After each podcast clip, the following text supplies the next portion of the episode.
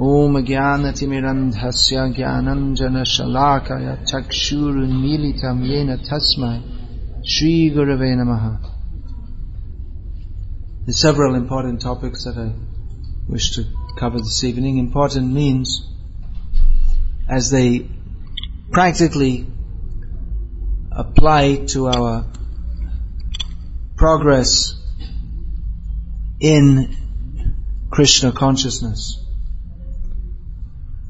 As many of you know, I'm reading many of the writings and transcribed lectures of Srila Bhaktisiddhanta Saraswati Thakur. One theme he often elaborates on is understanding bhakti as it is, as distinguished from what may appear to be bhakti. He spoke on this elaborately. Now, what are we to understand by this? Bhakti, what appears to be bhakti, surely bhakti is bhakti. Another topic, a related topic that he spoke of was a need to properly define words because this word bhakti, who knows this word bhakti? Uh, who's heard this word bhakti before? You've all heard the word bhakti, right? You all know what bhakti means? You all know what bhakti means? You've all heard this word since you're about four or five years old, right, bhakti? So you all know what it means. Well, if we knew what it meant, we wouldn't be in this material world. What we think is bhakti is many cases not bhakti. What, the common understanding of the word bhakti, what, what, what do you think that is? Let, let's try and think. When we say bhakti to the common pious Hindu, what does he understand by that? Who would like to give some suggestions? Mostly they think it is pious. Mostly, mostly think of it as some piety, but, but what, what actually is, when they say bhakti, what do they mean? Mostly it's some kind of feeling, isn't Some it? attachment to some God. Uh, some, some, but especially, Anybody. It can be to anybody. not just a time, but it should be some emotional feeling for some God, some ecstasy, and there should be some arati and some singing. This is all part of bhakti. This is all bhakti, right? There's also desh bhakti. People have defined it as that. That uh, love your country. It's been redefined. So bhakti is generally considered as some kind of feeling for a God, and it's often the Mayavad, not often, but pretty much always, the Mayavad understanding that you have feeling for some God, and gradually as you, as you do bhakti, then you become more advanced, and then you become eligible for gyan, and then you understand that you are God. So the Mayavadi understanding of bhakti, which is more or less all pervading in Hindu society, is not bhakti at all. It's just the opposite of bhakti. It's, it's not just only the opposite of bhakti, it's worse than just being the opposite of, opposite of bhakti is Hiranyakashipu, Ravan, ityadi. But worse than Hiranyakashipu is Putana, who came in the form of a bhakta, but her intention was to kill Krishna. Hiranyakashipu, he had the, he had the quality of being straightforward. Not, straightforwardness in hating God is not good. But it's better than Putana who wanted to kill Krishna. She was showing great bhakti. Oh, nice child, I want to feed, but her intention was to kill. So the Mayavadi's concept of bhakti is that, yes, you love Krishna and it's very good, you chant Krishna or Ganesh or whatever you call it. And it can be anything, but Krishna is a good object of bhakti because it's Krishna's, the Krishna concept of God is very good for developing bhakti. All these atheistic things they say. So they think this is very good and then you, you develop bhakti and you hear about the gopis and it's all very good and then eventually you understand, Soham. I am that God. Jitna Jeev, Itna Shiv. And, uh, I- all the jivas are Shiva and all this. So it's not actually bhakti.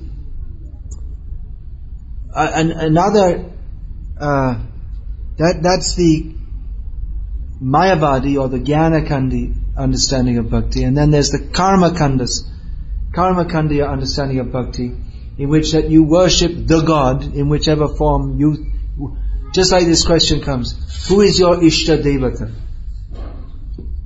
This idea comes that, well, you have to worship some God, so you worship, for you, God is Krishna, and for me, God is Ganesh, and for me, God is Ganesh on Mondays, and Ram on Tuesday, and Sai Baba on Wednesday. Because God is just some undefined concept, and you just, whatever you feel like, to, according to your mood, you can take God like that. So these are all rascal Mayavadi ideas, and if you don't understand, if you feel offended by that, then uh, please read Bhagavad Gita as it is very carefully many times. We're all influenced by this Mayavad. The Karma Kandiya approach is um, more like that. Well, God's some guy out there somewhere. Let him stay out there, but he has to bless me with and blessing. That's why so many, so many times people come ask me for blessings. Say, what blessing do you want? Blessing means dhanam dehi, rupam dehi, yasham dehi. Give me all material benefits. So God is some powerful being. We don't want to define him too clearly, who gives material benefits. So bhakti means you worship God for material benefits and eventually you come to the level of gyan and understand I am God. So uh, people from Hindu backgrounds who take to Krishna consciousness, there is a difference coming from Hindu and non-Hindu background. We're all influenced by our cultural upbringing. That's another problem. And the, the Western devotees, they have other problems. Uh, they, have, they have the problem of their cultural upbringing, which is worse than the Indian one, or the Hindu one. But uh, the Hindu one is bad enough. so we're discussing that. It has its advantages and disadvantages. Hindu upbringing in general, it's good in the sense that there should be respect for sadhus and respect for Bhagavad Gita, but there are problems with it also. Just like people come and they think, oh, this is a bhakti movement, and they, oh, that's very nice. I need some. It'd be nice to have some bhakti. And unless we define very clearly, at that point I was saying, Bhaktisiddhanta Saraswati was saying, we need to define all these words very clearly. Bhakti, avatar, seva, vairagya. Otherwise, unless we define it very clearly, I'm so I may be saying to someone that yes, we should have bhakti for Krishna, and they'll say yes, yes, they'll agree, but they'll have a completely different understanding, and they'll be Mayavad. We may go to so many Mayavadis and say that we should increase our bhakti for Bhagavan, and they'll agree, say yes, that's wonderful. That we believe that also. And they do, but their understanding of what is bhakti and what is Bhagavan is completely different. So first of all, we have to understand. We have to clearly define when we when we say bhakti, what is the meaning of that? When we say Bhagavan, what is the meaning?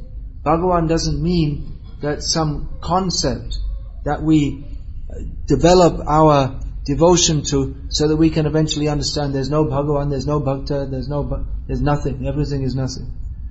It's the Mayavadi misconcept. So, first, first of all, we have to clearly understand what we are talking about, clearly define it. Otherwise, so many problems will come in the name of bhakti. Most, mostly bhakti as it's conducted in general Hinduism, there's what's called the, the bhakti sampradayas. That, that people, people well, there's the Gyanis, like the Shankaracharyas, and the Ram Krishna mission. Or the Ram Krishna mission is, it's a fusion of bhakti and gyan. That's the idea. That, that Ram Krishna Paramahamsa was a great bhakta, but at the same time the highest gyani, and in this way he's the greatest expression of Hinduism, all, all bhakti and gyan combined. Of course, Prabhupada pointed out that uh, in Bhagavad Gita it's stated that by worship, worship of demigods is foolishness. Karmaistai hrita gyana prapadyantenya devataha. So how by worship of demigods can you become self-realized or himself thinking, or how can you become God? You cannot become God. There are so many mistakes. So many mistakes in the, in the in the Ram Krishna mission and its preaching. So many. Prabhupada wrote that that even Shankaracharya, whose philosophy was bad enough, even he would be disgusted to see what, the, what what's going on in his name in, in the, by Ramakrishna and Vivekananda. Neo Vedanta they call it, as if Vedanta can be up, up. You know what neo mean? It means like modern version. So as if Vedanta has to be upgraded or adjusted to the modern age. So um, in Hinduism, it's generally considered that well, there's the Gyani Sampradaya and there's the Bhakti Sampradaya, and they're like the the the Bhaktas. And the Mayavadis, they're, they're always trying to pull it in and say, well, it's all one. And some of the Bhaktas, the real Bhaktas, they stand against Mayavad. Traditionally, the Ramanuj Sampradaya and Madhva Sampradaya, they're very strongly against uh, Mayavad. The, the Mayavad means thinking everything is all one. I am you and you are me and we are all together and all this kind of thing. So, the, but uh, nowadays we'll find most of the supposed followers or the, this, the, the, the and they're all worshipping Sai Baba or the so-called Kalki avatar or complete nonsense. They've, they've become completely compromised. So how did that happen? After so many generations of being staunchly against Mayavad, how did that happen? Because they stopped teaching. They stopped teaching the, the, the philosophy which is supposed to be taught generation after generation, and it just became that well, we, we go to Tirupati and we we put something in the hundial, uh, or we go to we or we go to uh, Sri Rangam, or we, we sing some, uh, or we recite some Divya Prabandhas and we listen to the explanation, which is all good, that's, that's all very good. But if you only recite the Divya Prabandham, but we don't also have the philosophical drilling to, distinguish between what is actual bhakti and what is cheating in the name of bhakti and what is mayavad, then you, within one or two generations, you'll never mind you're teaching Divya Prabandham, you'll lose everyone to Sai Baba and this and that because you don't know why we're worshipping, why we're doing what we're doing. And therefore, in the name of bhakti, most of the so-called bhakti sampradaya, now t- I'm just talking about the real sampradaya, Ramanuja and Madhva. Madhvas are still pretty staunch. We don't find many of them becoming Mayavadis, they just become, anyway. Um, but what happens is that in the name of bhakti, it be, mostly becomes a form of entertainment for the sake of lab puja pratishta. Those they're well-known speakers and they speak very nicely about Krishna Lila and they sing some songs on harmonium with the harmonium and sing very sweetly and they may recite some shastra also. And people come back and they say, wow, that was really nice, I really enjoyed it. That means he must be a great bhakta and I'm also a great bhakta. And we measure bhakti by how much we enjoy it. That he sang very nicely and I enjoyed it. And this is bhakti, you see. We, I felt great emotion in my heart. And it was wonderful. And they even gave uh, such a well organized program, they even had mufta chai seva. see, because that's real bhakti, serving the, you see all the bhaktas, they organize for them. Understand that? Free tea for one and all. So, they, they measure, because bhakti is a feeling, because we have not been trained to understand that bhakti means rishi Rishikena Rishikesha Sevanam Bhakti Ruchate. The conditioned soul thinks that everything is meant for my sense gratification, and Bhagavan's also meant for my sense gratification. That's why people, they say, well, I was following your Hari Krishna, I had so many problems in my life, and I went to your Hari Krishna, and I still had more problems, actually increased. Then I went to Sai Baba, and everything became better, so that proves Sai Baba is the actual God. Because he works for my sense gratification. So the, the, the mentality of the conditioned soul is so seriously diseased that he thinks that even Bhagavan is meant for my sense gratification. And bhakti, that's also from, if, if I feel it's nice and I liked his singing and he sings very sweetly and very nice songs, and we heard very nice songs about how Krishna is stealing the butter, and I really enjoyed it, and that's the that this is bhakti. And I'm a, he's a great bhakta because he made me feel good. But a real bhakta doesn't try to make others feel good, he acts for the pleasure of Krishna. And if in the course of doing so, he might make people feel bad, still he has to do so. Just like nowadays, if Hanuman was to attack Ravana, they'd bring in, they'd bring in a United Nation, they try to have some United Nations conference, and they try to say, you know, Ravan Kobi Kushkan, you know, he's also, we should listen to his opinion, and what Ravana has to say. He's also human being, and maybe made a little mistake of stealing Sita, but you know, after all, he's not such a bad person. That's what they try to do. Because everything's good and everything's nice. But Hanuman didn't go to any such peace committee. He didn't listen to Ravan's opinion.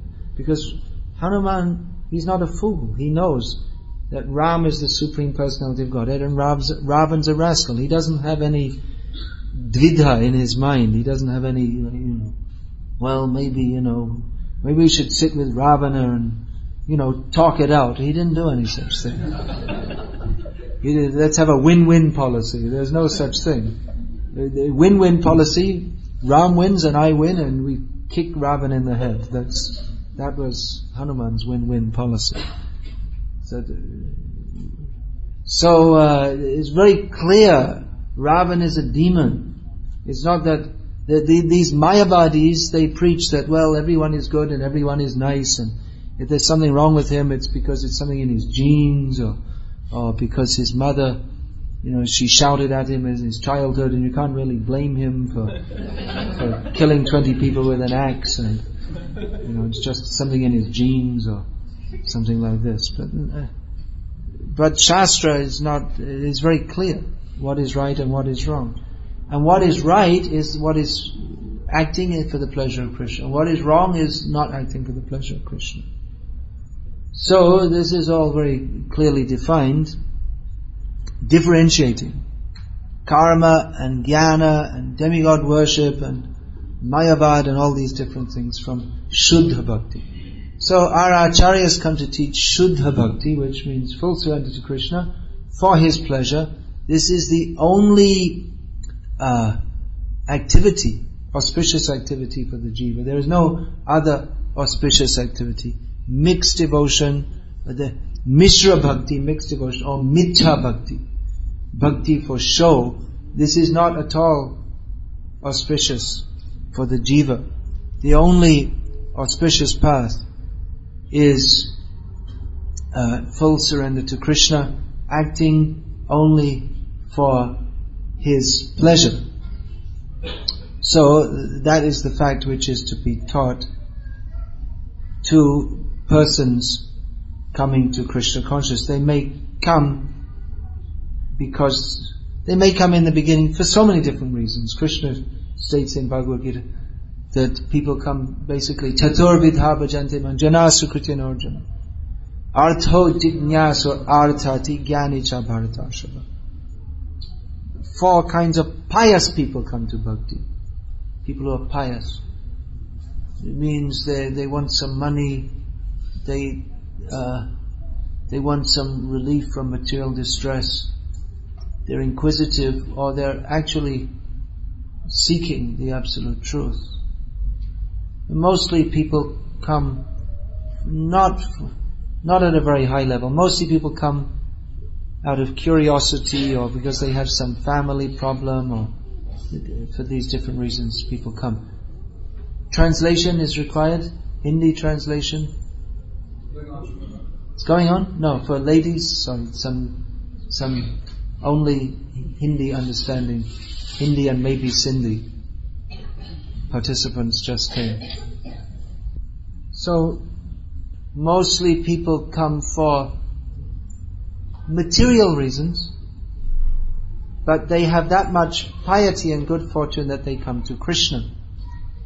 The the other side of Chatur Vidha Bhajante Man, what's what's the other side? Well, we could say Namang That's one side. But another is Vita Raga Bayakrota Manmaya Mamupashritaha bahavo jnana tapusa putamad bhavamagataha. That persons who are free from attachment, fear and anger, who, uh, whose, whose mind is attached to me after many uh, lives of austerity, your beads are falling out.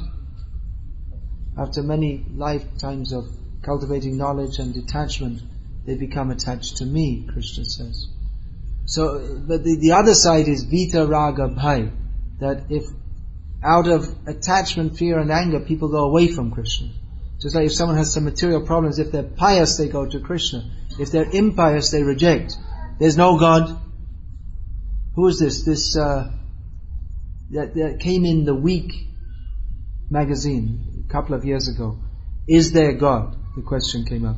And they, one of the, they questioned different people, well, do you believe there's God or not? As if God is subject to some opinion poll. Rascals. So one of the people they asked was Ram Malani. Did I get it right? I, I'm never sure it's Jet Malani or Jet Lamani. He's not a money, he's a lani. Is it? Jet Ram Jet, Jet Malani. Okay. So he said, well, I used to believe in God, but when I went to Gujarat, I saw the earth, I went there and saw the earthquake victims and people buried underneath rubble for so many hours and calling out and crying and then dying in pain. Then I started to have doubts. So people think that God's function is to make this world nice for us to live in. If there's suffering in the world, that, that means there can't be any. That's a commonly asked question, especially among Christians, not so much among Hindus, because they have some idea of the law of karma. But it's a commonly asked question. If there is God, why is there so much suffering? Because they think that God's function is to, to uh, wipe our backside after we pass through. That's what God, He should make everything comfortable for us. They think that's His job. And if there's any suffering, that, uh, that means there's no God, because God's function is to make us happy. They don't understand that our function is to make God happy. He's happy, but He'd be more happy if we would stop trying to make ourselves happy independently of Him. So, uh, yeah, Vita Raga, people who are attached to this material world, uh, they may come to Krishna or out of anger, they may reject the idea of God altogether. That oh, you say I believed in God and then all my children died.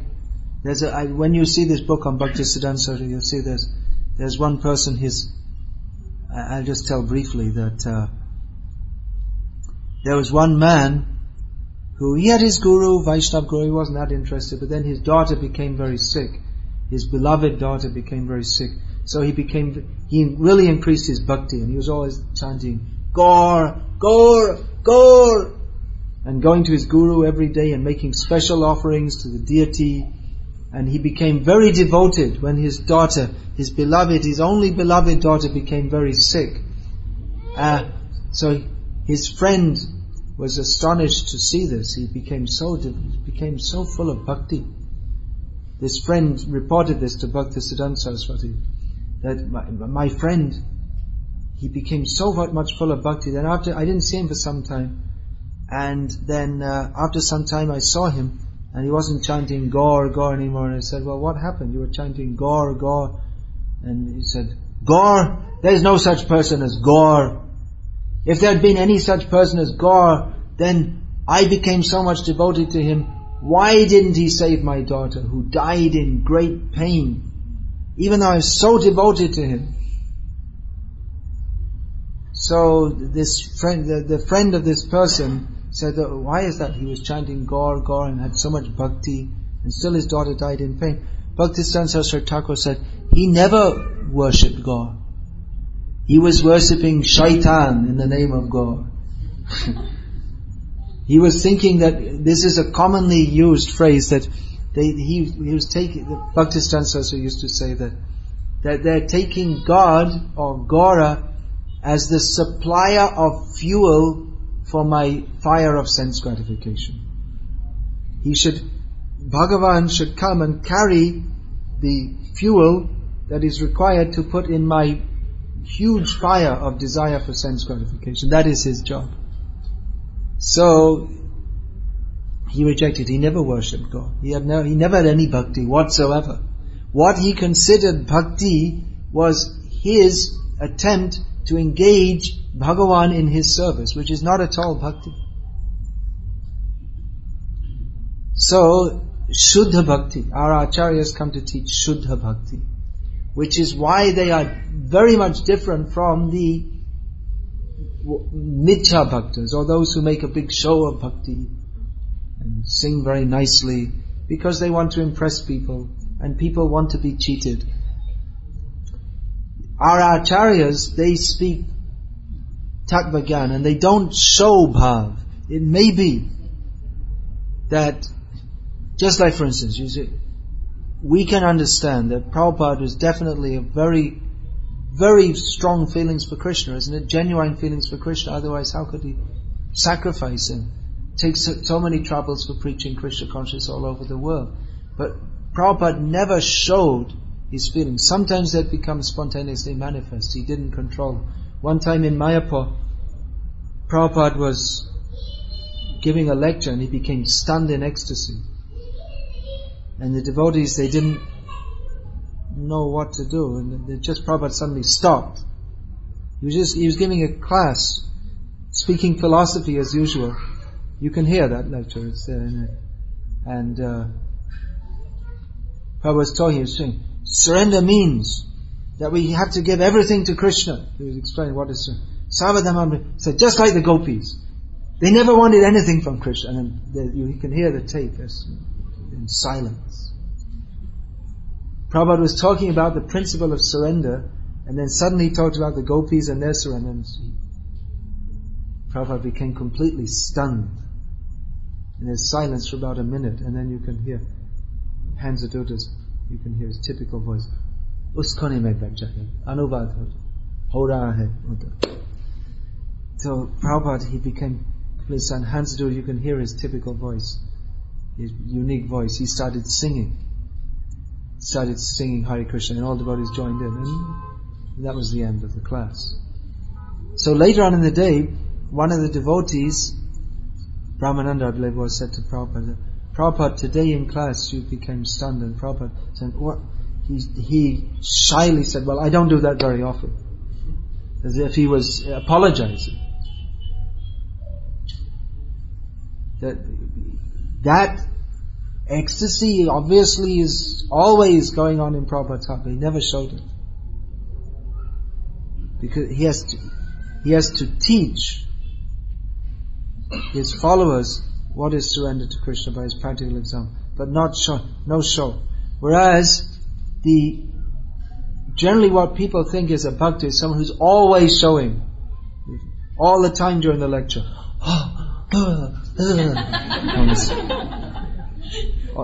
Big show.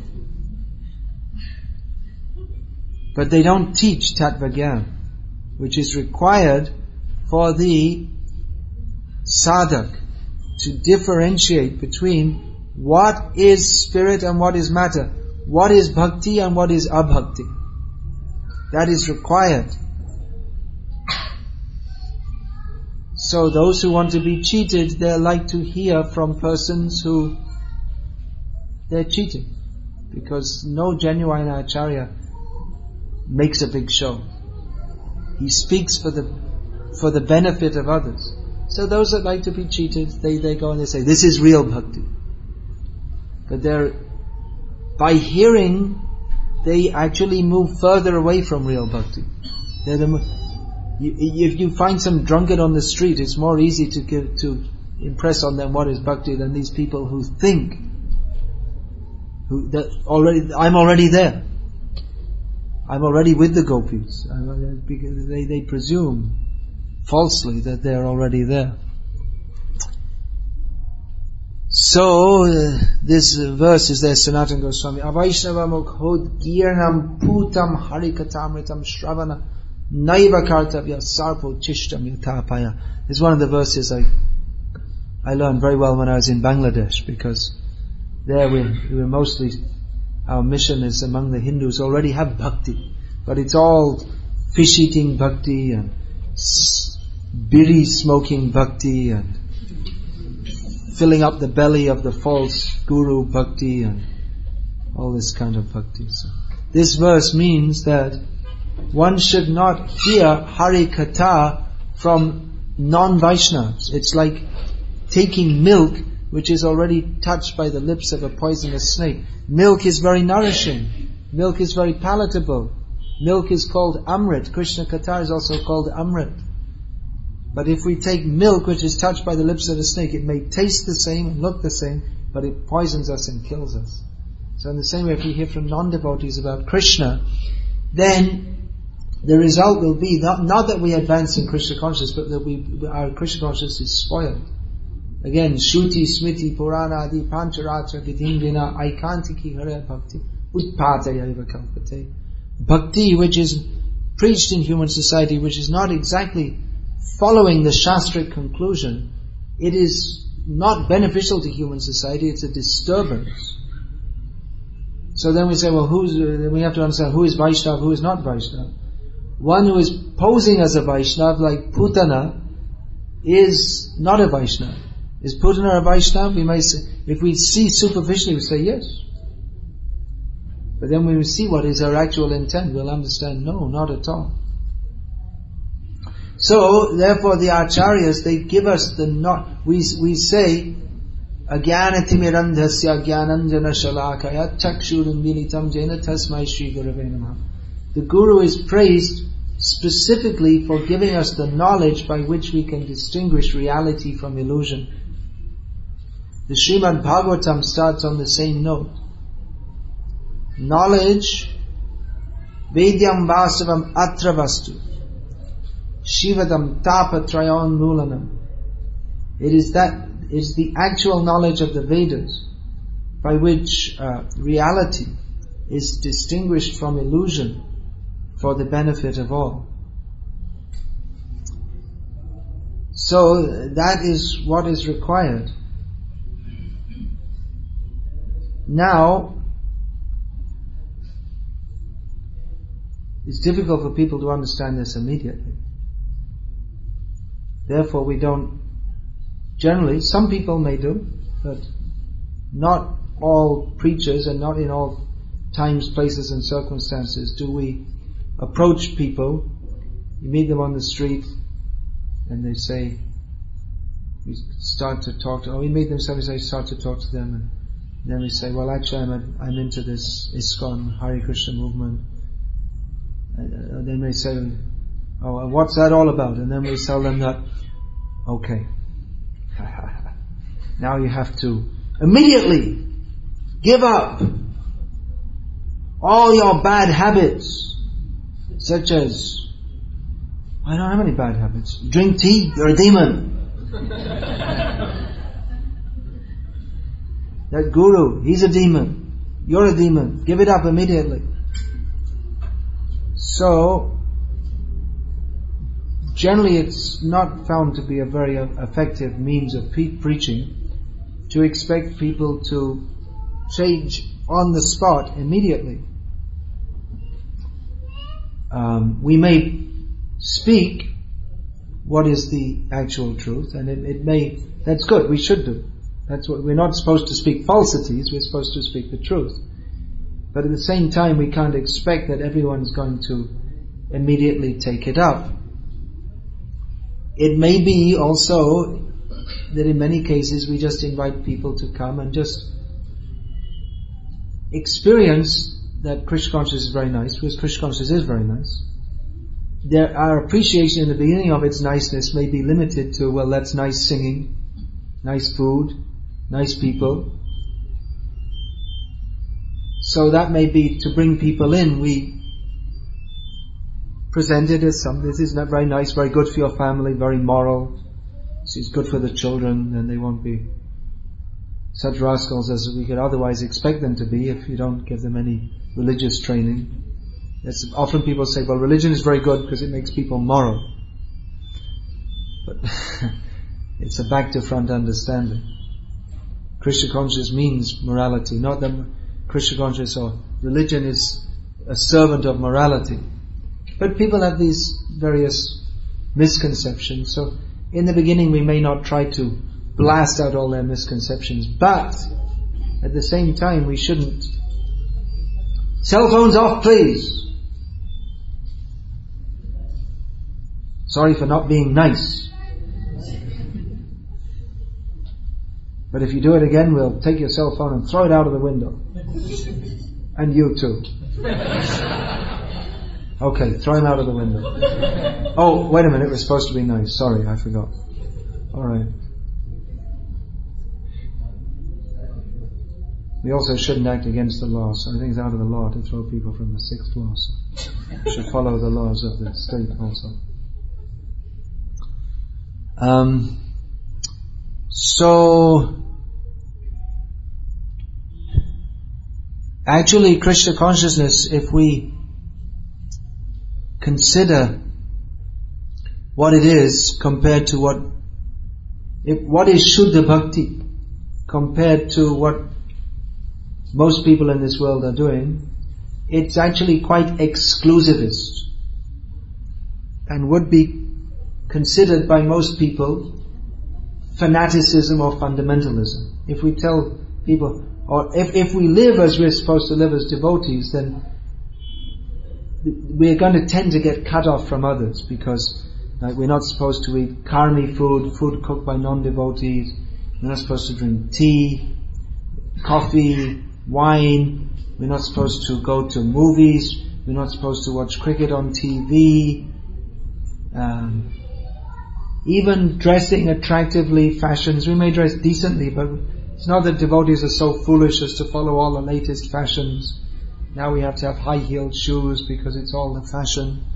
It's actually very bad for your posture and your spine and all this. By the way, if you want, if you if you don't like what I just said, is we don't follow fashions, then we can bring you down to the platform of the body. It's not good for your body either. And the body is very important, isn't it? So high heeled shoes are not good for health.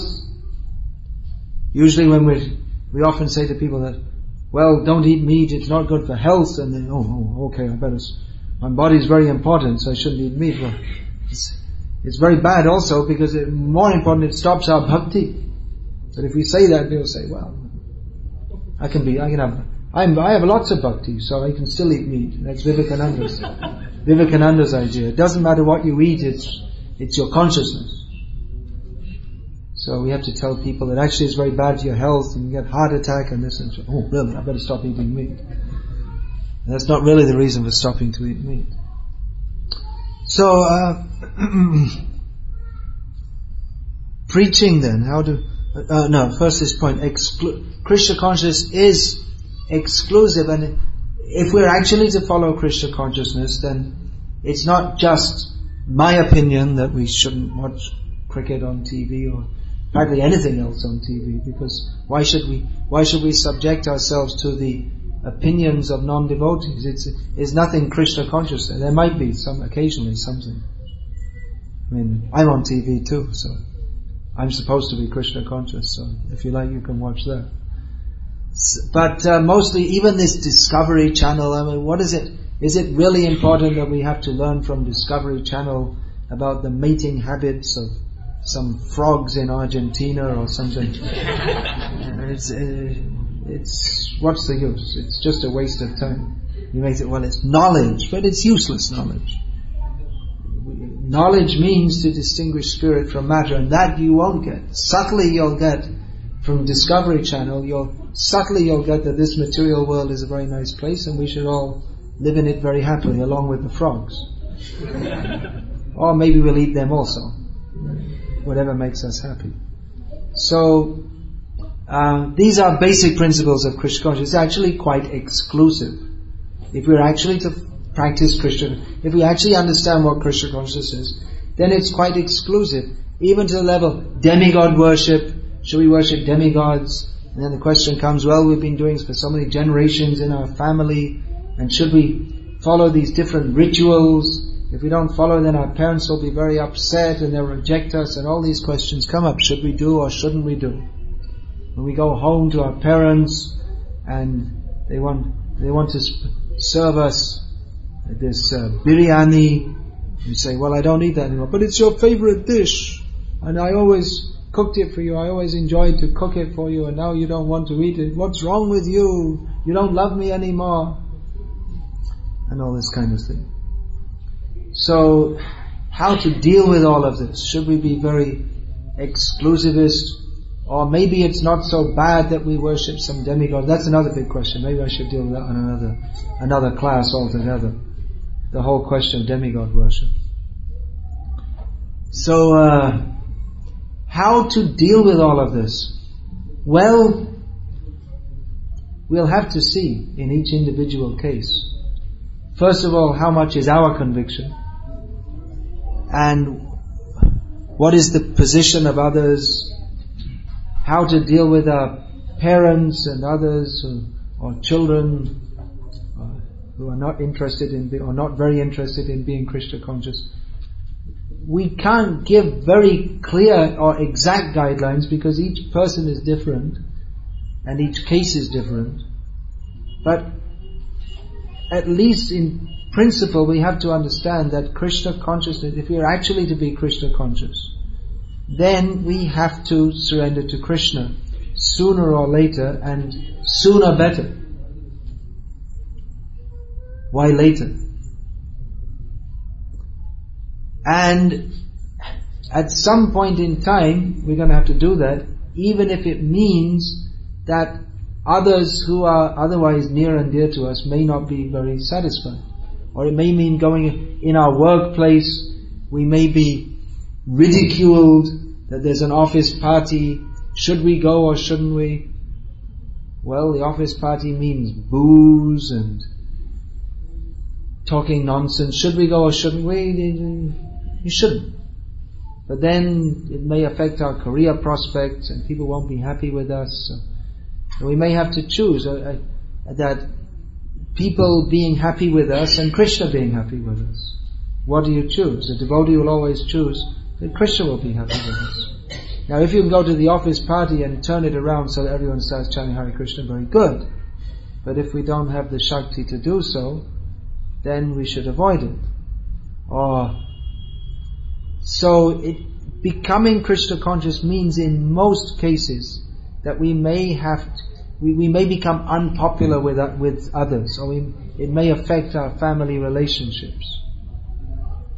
So the bottom line is that we cannot sacrifice Krishna consciousness for the mundane pleasure of others.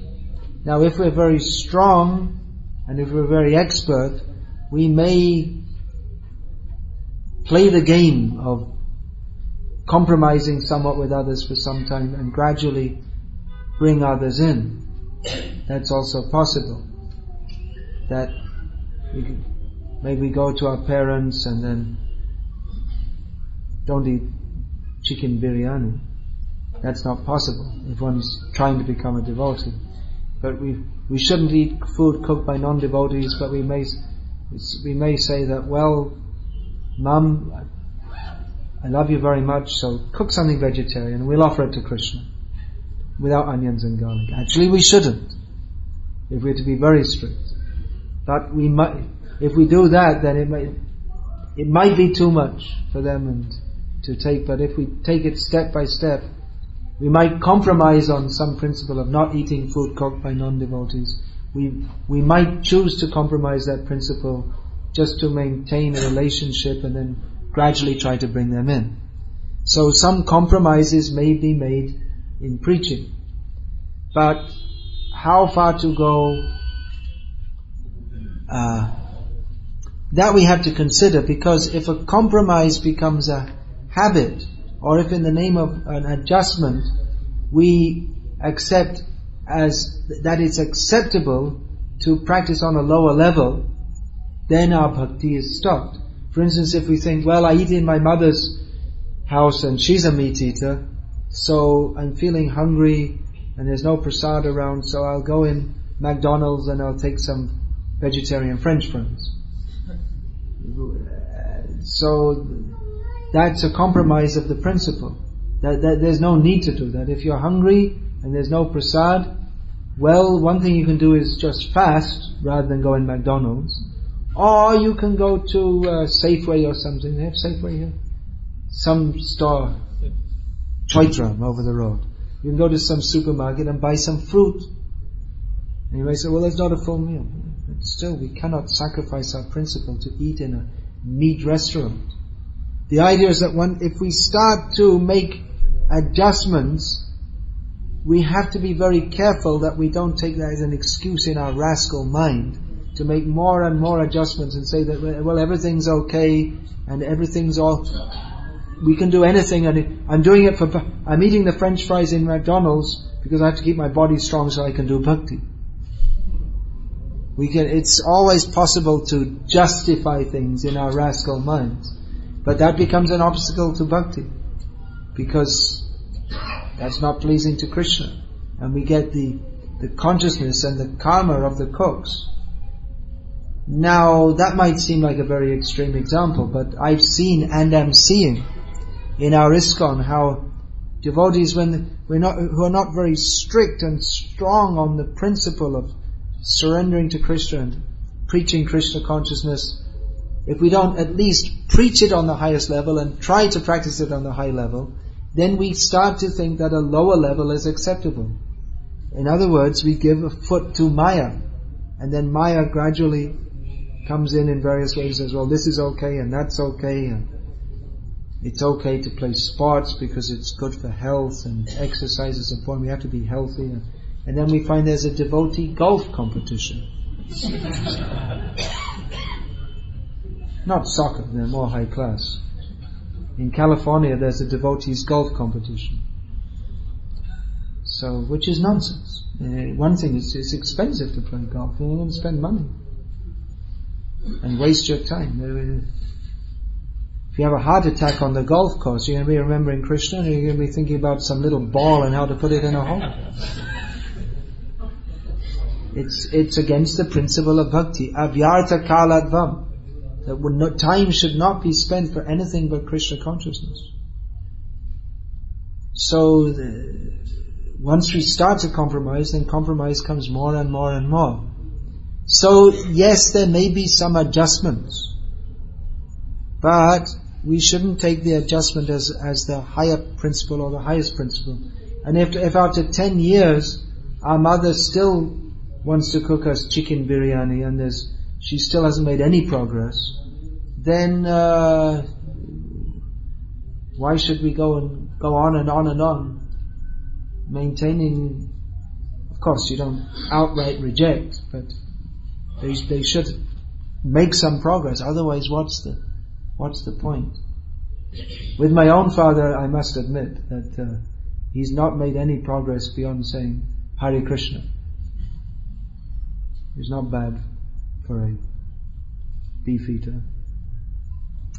Um, I don't see much sign of much progress, but on the other hand, I haven't put much time into him. One phone call a year.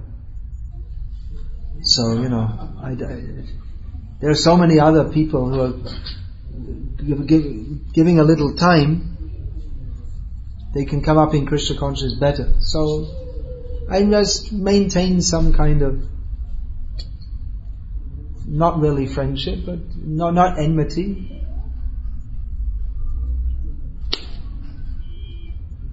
My relationship with my father, as much as it is, is rather mundane. But uh, I, I, why, why, should I put so much effort into trying to make him a devotee when the, there's not he has not shown any sign of showing any interest in it, and there are many others who have much more interest in it. So, uh, but people in general are attached to their families, and in one sense that's good, because we we we want that the family should be strong, so that children, especially, get women and children are to be protected within the family unit. It's required in human society, if it's not to become non-human, that women and children be protected. That's to be done within the family. So it's strong families are required. And within the family, the culture of Krishna consciousness is mostly to be preached because most people are not going to be sannyasis. So it is important that there is strong families. But at the same time, we have to understand that our real family is the family of devotees. So it's natural that we feel attachment to our family members even if they're not devotees. But at the same time we have to understand that our real uh, our attachment is to Krishna and that it may be that our family members are pushing us not to be devotees. So we should understand that if, if they're pushing like that and we can't change that, that that's actually, it's asat sangha, it's, it's not good for our Krishna consciousness.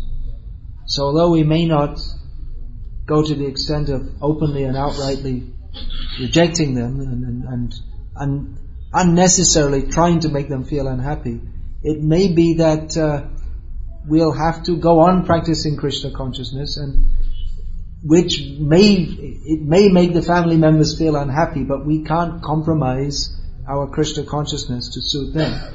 On the, on the other hand, we don't have to go out of our way to, to tell them that I don't, that we, we don't agree with what you're doing and you're all in Maya and all this and that. You can handle it somewhat diplomatically, but even things like they may, there, there are many instances, just like someone is to be married and then to be married within their caste rules and in their caste they worship this demigod. So should we do that or not? The question will come. It, it, in many cases it will, it will depend on the strength of the devotee, his own conviction. If he's more convinced then he won't do that. He won't go to a demigod even if it's the caste rule for benediction. Uh, When we get married we go to this demigod temple, but a devotee won't go. Even the whole family is against. Because Anya Deva Shrayanai Tomare Kahinubai A Bhakti Paramakara. We don't take shelter of any other demigod. Or, anyway, I have to discuss this in demigod worship. Or, or uh, he, he may go saying, but then pray to the demigod that, yes, please bless me with Krishna Bhakti. But he'll but the, the, the rituals that are done, they are karma kandya. They're actually apathetic, antipathetic, opposed to bhakti. So generally devotee won't want to go along with these things. Then there's the whole question of shrad, which is done, non-Vaishnavas do according to smarta rites, which are, again, antipathetic to bhakti. So that's often a big question. There's another thing Bhakti Saraswati Thakur is very strong about, not to do the smarta shrad. You must do it according to the system. Because in Bengal they do the, the Prait Shrad. That means that the, the, the idea that if you don't, well, that's the, the, the, if you, if you don't do Shrad, then your forefathers or the deceased person will become a ghost. But if the forefather is a Vaishnav, it's extremely offensive to think that they'll become a ghost. And they do Shrad by offering flesh. So, it was very difficult for people to, to say, it was really a test of whether they're a real disciple or not, if they're willing to do the Vaishnav Shrad, right, according to the Vaishnav system rather than the Smarta system, it was a very big test for his disciples. And actually one of his leading disciples, after many years in the mission, he, uh, when his mother died, he did the Smarta Shrad, even despite hearing so, and even despite Bhaktisiddhanta Saraswati Thakur telling him specific, don't do this, you must do it again. He, he, he did according to the so. Um, so that there come so many questions about how to interact with others. Um, then again, who should we hear from? Should we hear from Vaishnavas who are they're not really teaching the proper philosophy. It's more like a show. Should we hear from them? No. uh, we should distinguish between who's an actual devotee and who isn't. Um, we'll find in any sampradaya or any, even if they're not bona fide, they'll always stress that you, you stay within this group and hear, hear, hear. H-E-A-R-H-E-R-E. Hear, here. Don't go elsewhere to hear. Because the tendency will to become, will be there to become confused. Even Prabhupada said about his god brothers, that if you hear, if one of them says something different from me, that will create confusion. And that's actually going on in ISKCON today because we have various gurus who are all following Prabhupada, we hope, um, giving different perspectives on different things. So, I'm, it may sometimes, it's said that, well, that's your guru and this is my guru and he says something different. But we should understand from the perspective of not that one guru is different opinion, what is, what is the siddhanta? According to Tattva Is it that, that, well, my, no, no guru will say, but if you said, well, someone has said you shouldn't play cricket, but my guru didn't say that. If he didn't say it doesn't mean that he approves it. If you, if he, if someone asks the question to your guru, is it alright to play cricket? Run out of the room quickly so you don't hear what he said. This is, then that's not bhakti, then that's not discipleship either. We should be anxious to understand what is the absolute truth, who is Krishna, how to attain Krishna. That's another misconception that, well, you know, you, you have a guru, you stick the picture on the wall, you offer some incense, and that's, that's, that's what being a disciple means. But, we have to hear and base our lives on what we hear. And we should be prepared to hear and implement in our lives that which may not be very pleasing to us on the bodily platform.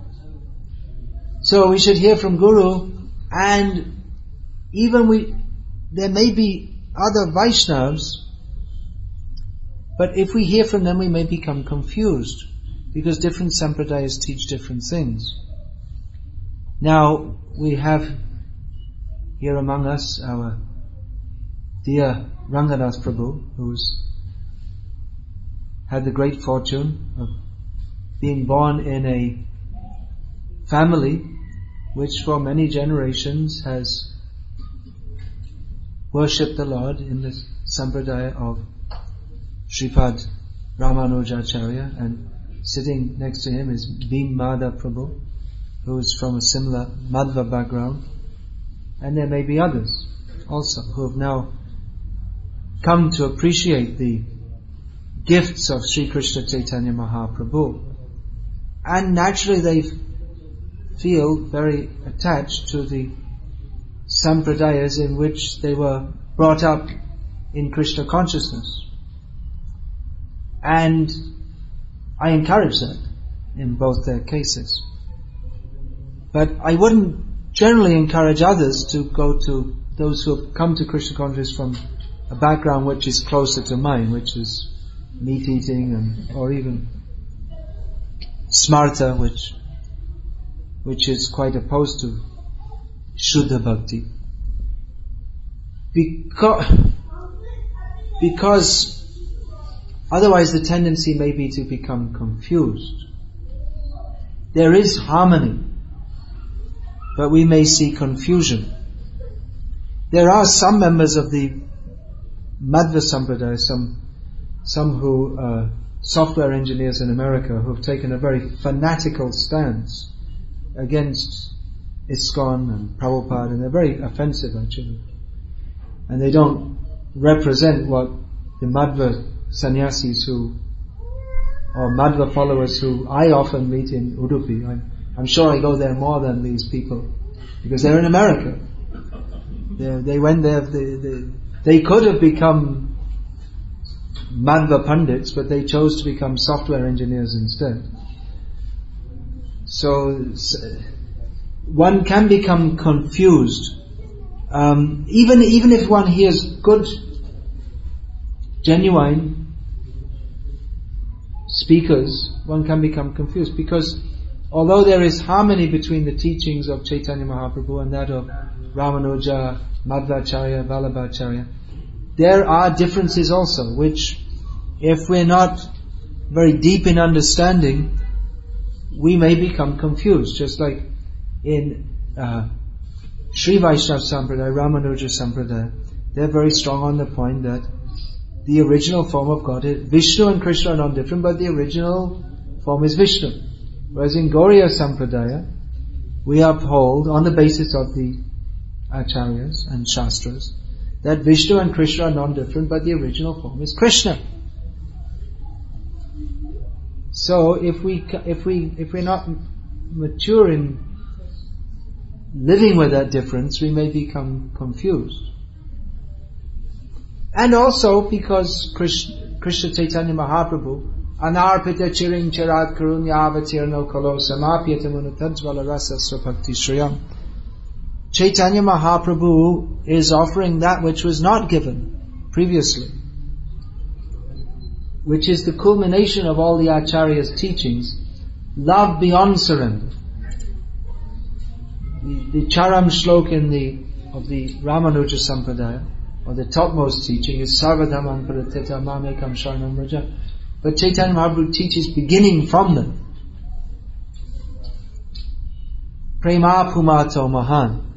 Now the, the, the seeds, or, or, or, everything we'll find in this, you'll find also in Sri Vaishnava Sampradaya, Andal, who's the, expressing love for the Lord in, which parallels that of the Gopikas of Vrindavan. But still, if we're to see on the, the higher level of teaching how Chaitanya, we're not on that higher level, but Chaitanya Mahaprabhu wants to bring us to that level. Chaitanya Mahaprabhu's teaching is that of uh, Madhurya Rasa, Vipralamba Madhurya Rasa. So ultimately Chaitanya Mahaprabhu's got something more. Rasgullas with vitamins. Not just rasgullas, but with vitamins also. So, uh, in, in the higher levels of Gauriya Vaishnava teaching, the desire to go to Vaikuntha is considered an obstacle. Isn't that amazing? Raghunath Das Goswami talks of being thrown down to Vaikuntha. That's a very high level. But that is the level that we're aspiring for. So, if one has the background of, we also want to promote that. If one has the background of Ramanuja Vaishnava, Madhva background. We also want to promote that. We don't say this should be rigid. We want to promote that. What, what are the gifts of, of our acharyas? And one of our devotees has uh, brought out a book, the, the life of Ramanuja, Sripad Ramanujacharya. And there's an unpublished, very extensive book. It's unpublished probably because it's so extensive on the the life and legacy of Srimad Bhagavad Pad Madhvacharya. So very great detail, tremendous detail he's written. I have it in my computer. But it's not published and probably won't be published because it needs a lot of editing to be published in book form. So we, we want to promote this. We want to, pro- the teachings, along with the teachings of Chaitanya Mahaprabhu. But for most of us, we hardly have time to even read Prabhupada's books, isn't it? So for most of us, it's better that we stick to what Prabhupada has given us. If we do have that good fortune of the good background of of uh, being brought up in a Vaishnava Sampradaya, that we, we should go on with that. It's not something to be rejected. We have to add the teachings of Chaitanya Mahaprabhu to, to that. But for others, unless we're specialists in philosophy or, then it, it might not be necessary and may be a diversion also to try to understand about so many different sampradayas when we don't even understand what this sampradaya is giving us. So I spoke very generally because it is a very big, broad topic. Uh, but these are just some general thoughts. Um, there was an issue here recently also about devotees going to hear one speaker came from Vrindavan. Should we go to hear him or not? I would say, not only I would say, but based on what I've understood from Prabhupada, that uh, no, we shouldn't, because fr- from what we can understand, according to the symptoms of Shuddha Bhakti, he's not a Shuddha Bhakta. He may officially come in a bona fide sampradaya, but we don't see that people come into that sampradaya. People do come to that sampradaya, mostly because of the teachings of Prabhupada. And because of Prabhupada's teachings, many people are coming not directly to Prabhupada, but to other different sampradayas also. But we don't see that people who come to that sampradaya, they don't develop even to give up drinking tea, so how is one going to become advanced? If you don't, even some very basic things, one cannot give them up. So there's more, there's some controversy over that, which uh, I don't know if you have time to get into all that, or if we even want to here, but maybe you you could address that, have some meeting and address that, and consider. There are other considerations, or there are other, there may be other considerations also, just like we're preaching among certain people and we're we're taking, just like we're we we're taking favors from others, just like that, like the Krishna temple here. We're taking help from them and they're giving us facility. So how far should we go in reciprocating with certain things that we ourselves may not wish to do? So all these questions come up. That's why Bhaktisiddhanta Saraswati Thakur, when he was asked once that why are you building temples when there are already so many temples? He said we need a place where we can speak our own message, unadulterated, without consideration of what others think or have to say about anything. So there may be other factors also. So having said that, I'm going to finish here for now. Um, and you can all chant Hare Krishna for five minutes. Because the body is very important if it's engaged in Krishna's service. And I'm trying to engage my body in Krishna's service. And I have to do something necessary for the body, which will take five minutes. So please chant Hare Krishna. Uh, one important point that I should have made, I'll make now, is that in all these matters, how in dealing with parents, workplace situations, uh, how to deal with non-devotees in preaching, following our principles, in all these matters, in, in the beginning stages of our Krishna conscious life, it's very important that we be, be guided by devotees who are uh, clear about the principles of Krishna consciousness. Uh, and at the same time are experienced in interacting with the people of this world. Hmm. So there are a few questions written here. How do we discriminate between a real guru and a fake guru? There's no such thing as a fake guru. If he's a fake, he's not a guru. but we say like that because there are fakes posing as gurus. Just like we, say Sadguru. Guru means Sadguru. If he's a Sad, then he's not Guru. But we say Sadguru to to under, underline the point that he's actually a guru. Most of the people who are called Sadgurus are not Sadgurus actually. They're all fakes. Well, it's a commonly, it's an important question. Um, there's a book being published recently, written by one of my disciples actually, because this is a common point that comes up. It's written in Hindi. It's available here. Guru Hai. There's only one thing wrong with that book, and that my picture's in it. I told him to take it out in the second edition. So, the point is that we're talking about principles. It's not that, uh, he said, I didn't put it to promote you, but just I thought I should put because you're my guru and you want to show the principle of gratefulness to Guru.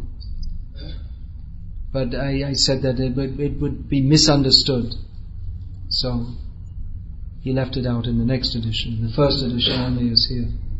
So that's dealt with in some detail in that book.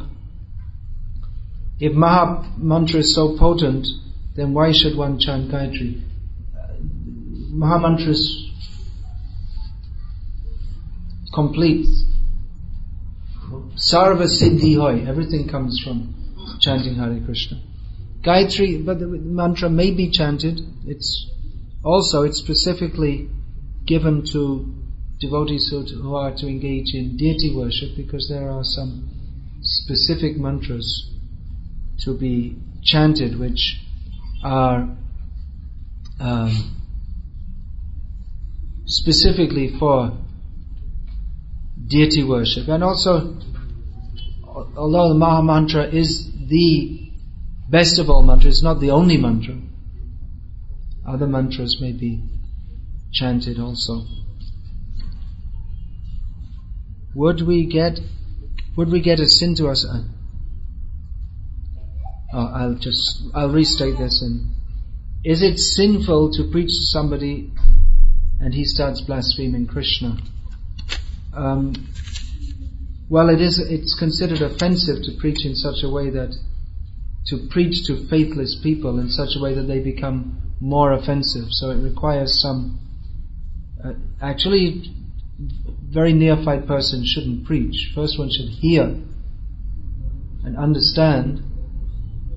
Preaching, uh, very yes, very newcomers can ask everyone, please chant Hare Krishna. But they shouldn't try to explain that which they don't understand or which they don't know how to present. That, to what extent should we go in preaching Krishna consciousness? How far should we go? We should go to the extent that they fully surrender to Krishna. Or as far as they can go, which might be as far as asking. Best preaching is, Prabhupada always said, to distribute his books. So often people want to accept the philosophy, but if we we can't expect that we'll just change people. We are ourselves trying to learn this philosophy. So we can't expect that everyone will accept it immediately. But we can ask them to take a book. Generally for preaching, that's the recommended that we, that we give people books. And then if, if they, on the basis of that, if they start to inquire submissively, then preaching can uh, go very nicely. I cannot concentrate. What is the drawback? The drawback is that our minds are not attached to Krishna. My mind is bewildered. What is the solution? Read Bhagavad Gita as it is every day and associate with pure devotees. That is the solution. What is the difference between Madhva philosophy and Chaitanya Mahaprabhu's teachings? Well, the sameness is more. Krishna is the Supreme Personality of Godhead. We are His eternal servants. We can never become one with God. There are differences. Actually, Madhva himself, one of the main points he stresses is difference. because the Mayavadis, they stress non-difference. So the, the, one of the main differences there is that he worships Bal Gopal or Krishna alone, whereas Chaitanya Mahaprabhu worships with Radha. That's one of the main differences. But uh, Madhva philosophy, it's presented very elaborately. So better we first understand what are Chait- what is Chait- let us understand what is Chaitanya Mahaprabhu's teachings from Prabhupada's books because we actually the Madhva philosophy is so complex that unless for most people, unless we read Prabhupada's books, we can't even begin to understand it anyway. What do you think about that? you, without understanding Prabhupada's books, then we can't even begin to understand what are all these philosophies because they're, they're presented, they were presented to a different class of people than the modern people who are brought up on Pepsi, Cola and Tom and Jerry. Previously in India, people had culture and, and shastra and learning and understanding. So the philosophy was also presented in a in a manner suitable for such cultured and educated people. We can't even understand the concepts. Prabhupada has made it very simple for us. Why is the eighth month of pregnancy said to be crucial? I didn't even know it was crucial. Please see a gynecologist. oh, is it re- is it related to some incident as per the Shastra? No, actually in Shastra I believe it says in the seventh month of pre- pregnancy that the consciousness of the child is awakened.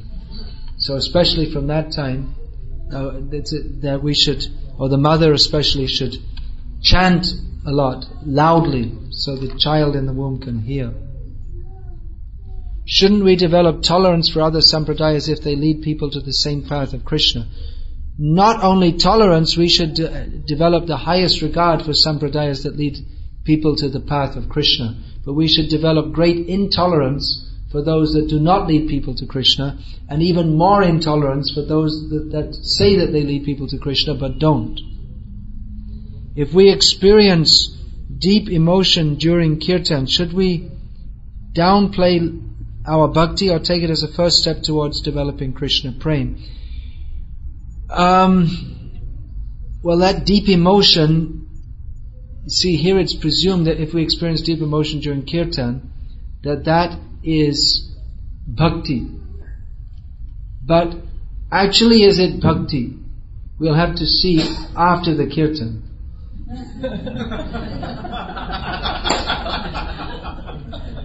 because if after experiencing deep emotion during kirtan, we still feel attracted to things which have no relation to bhakti, then we can understand that that deep emotion may be some gift of Krishna to give us some little idea of what actual bhakti means, but that if we still have attachment to anything material, that it cannot be considered to be mature or full bhakti.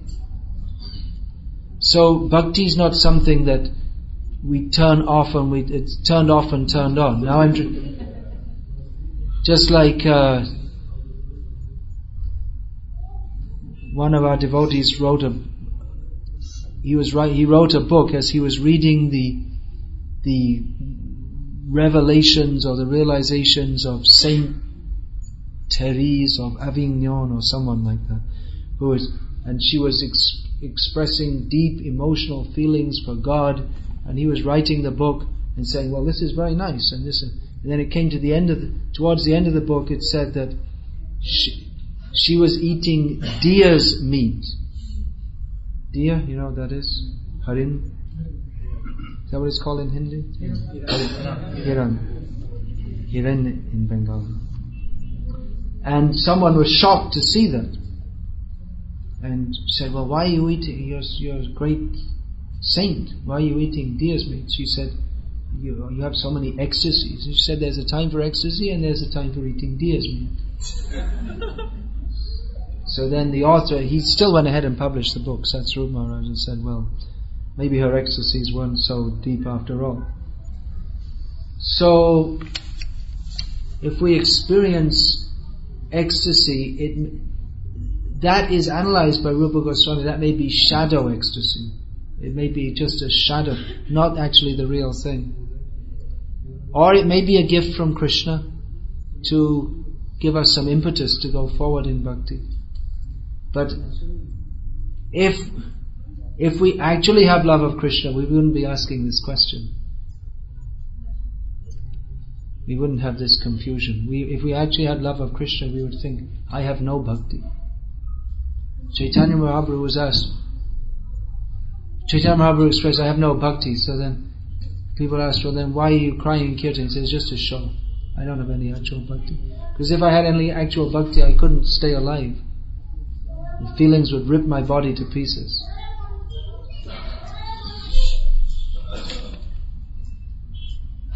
Could you please explain the concept of Satyanarayan Katha? The concept is we worship Satyanarayan and get something mithya for our sense enjoyment. This is conducted for sense gratification. There's nothing to do with devotional service to Krishna. It's not Narayan Bhakti. Bhakti means Rishikena Rishikesha Sevanang Bhaktir Uchyate. We employ our senses for the pleasure of Narayana. Not that we worship Him. I, I'm, I'm giving you some sense gratification, now you give me some. That's how we deal with in the material world. We go to some, uh, we, we see the boss and we're very nice with him. Oh, you're a great boss because we're expecting some pay rise from him. So the same way we go to Narayan, you're wonderful, you're great, here, give me this, give me that. It's a materialistic dealing. It's nothing to do with bhakti. Demigod worship is the same. Can we eat fruits in a non-veg restaurant? Why do you want to do that?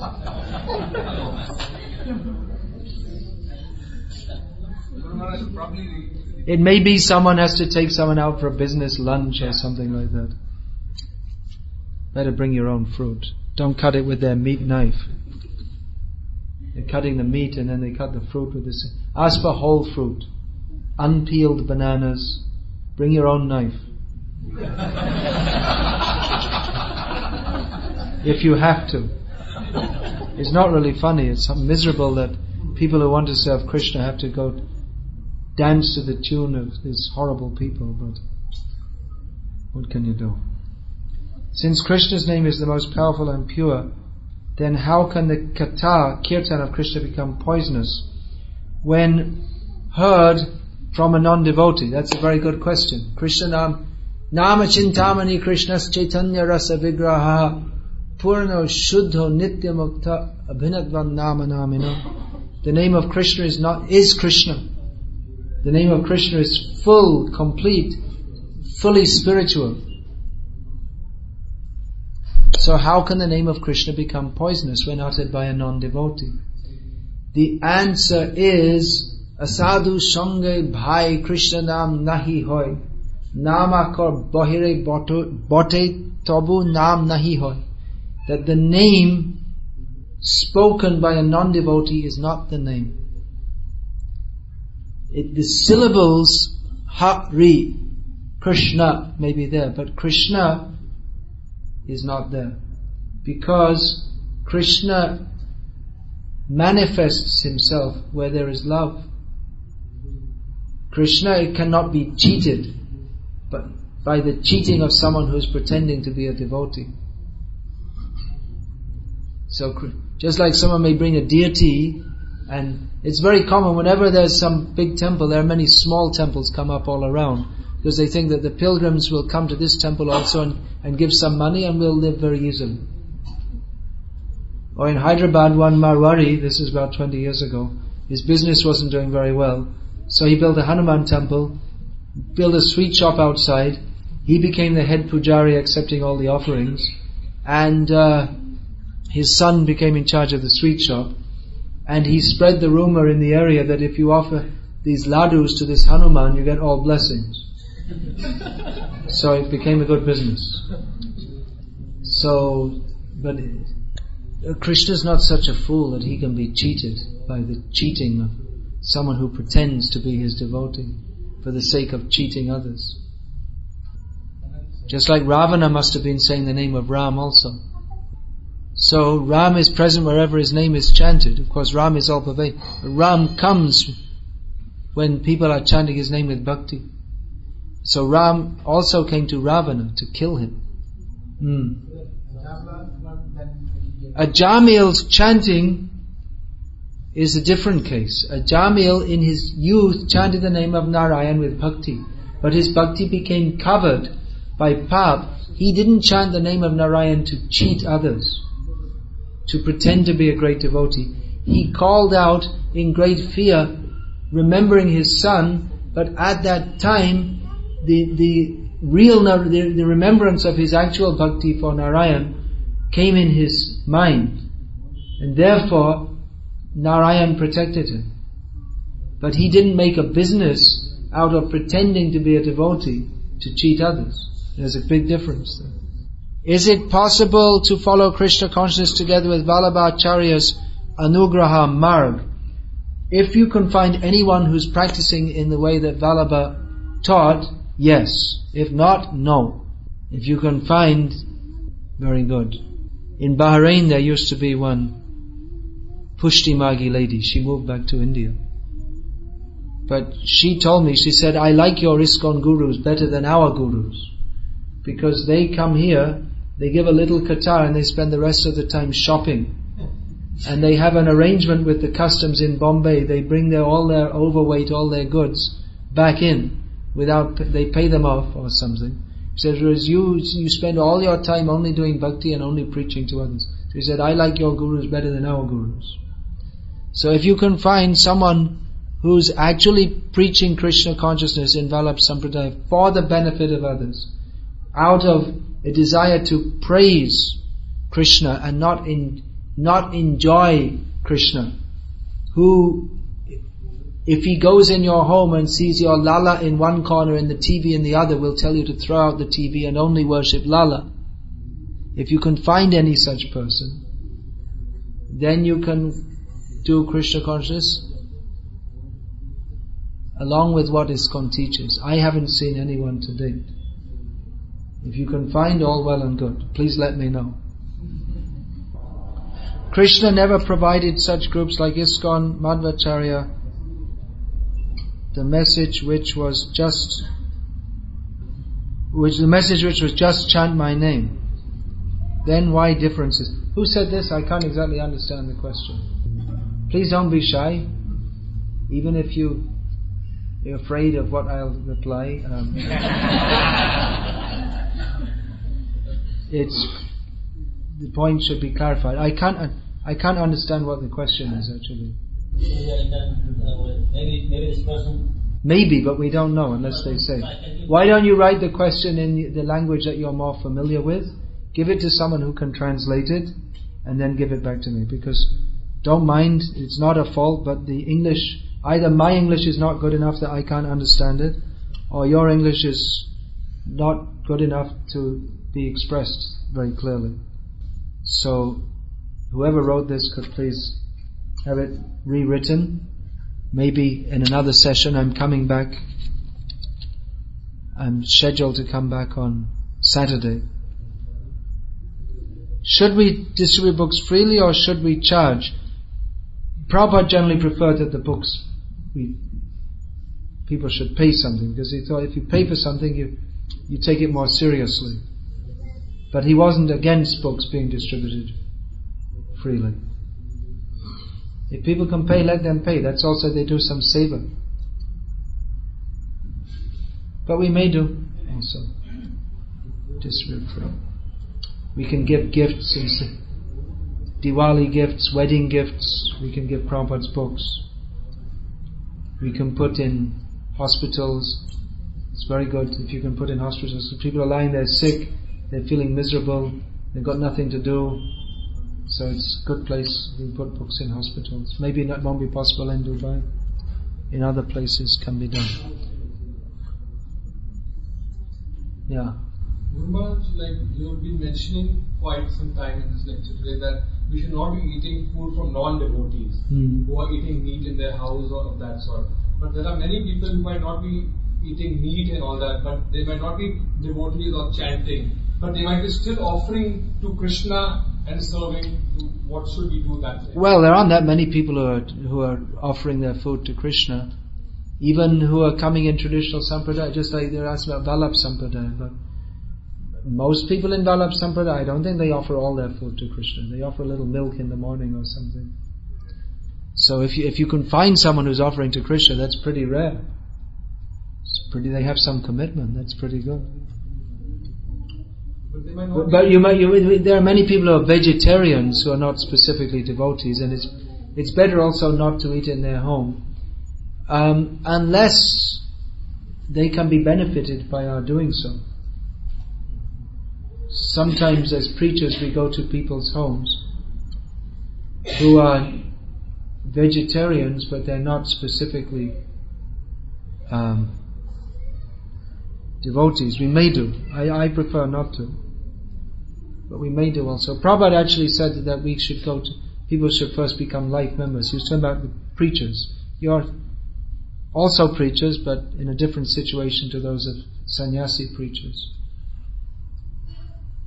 So, uh, again, social convention may be such that you may be constrained to do so. But then you can say that we'll offer the food to Krishna like this. But generally it's not recommended. Because onna kaile dushta hoy mon, mon dushta hoyle nahe Krishna shmaran, Krishna shmaran na hoyle jivan nishva. That if we eat food cooked on by, by non-devotees, particular, particularly grains, then the mind becomes contaminated. If the mind becomes contaminated, we don't remember Krishna. If we don't remember Krishna, then our life is spoiled. Hare Krishna. I'll finish there. What if they are Mayavadis? Well, everyone who's not a devotee is a Mayavadi, more or less.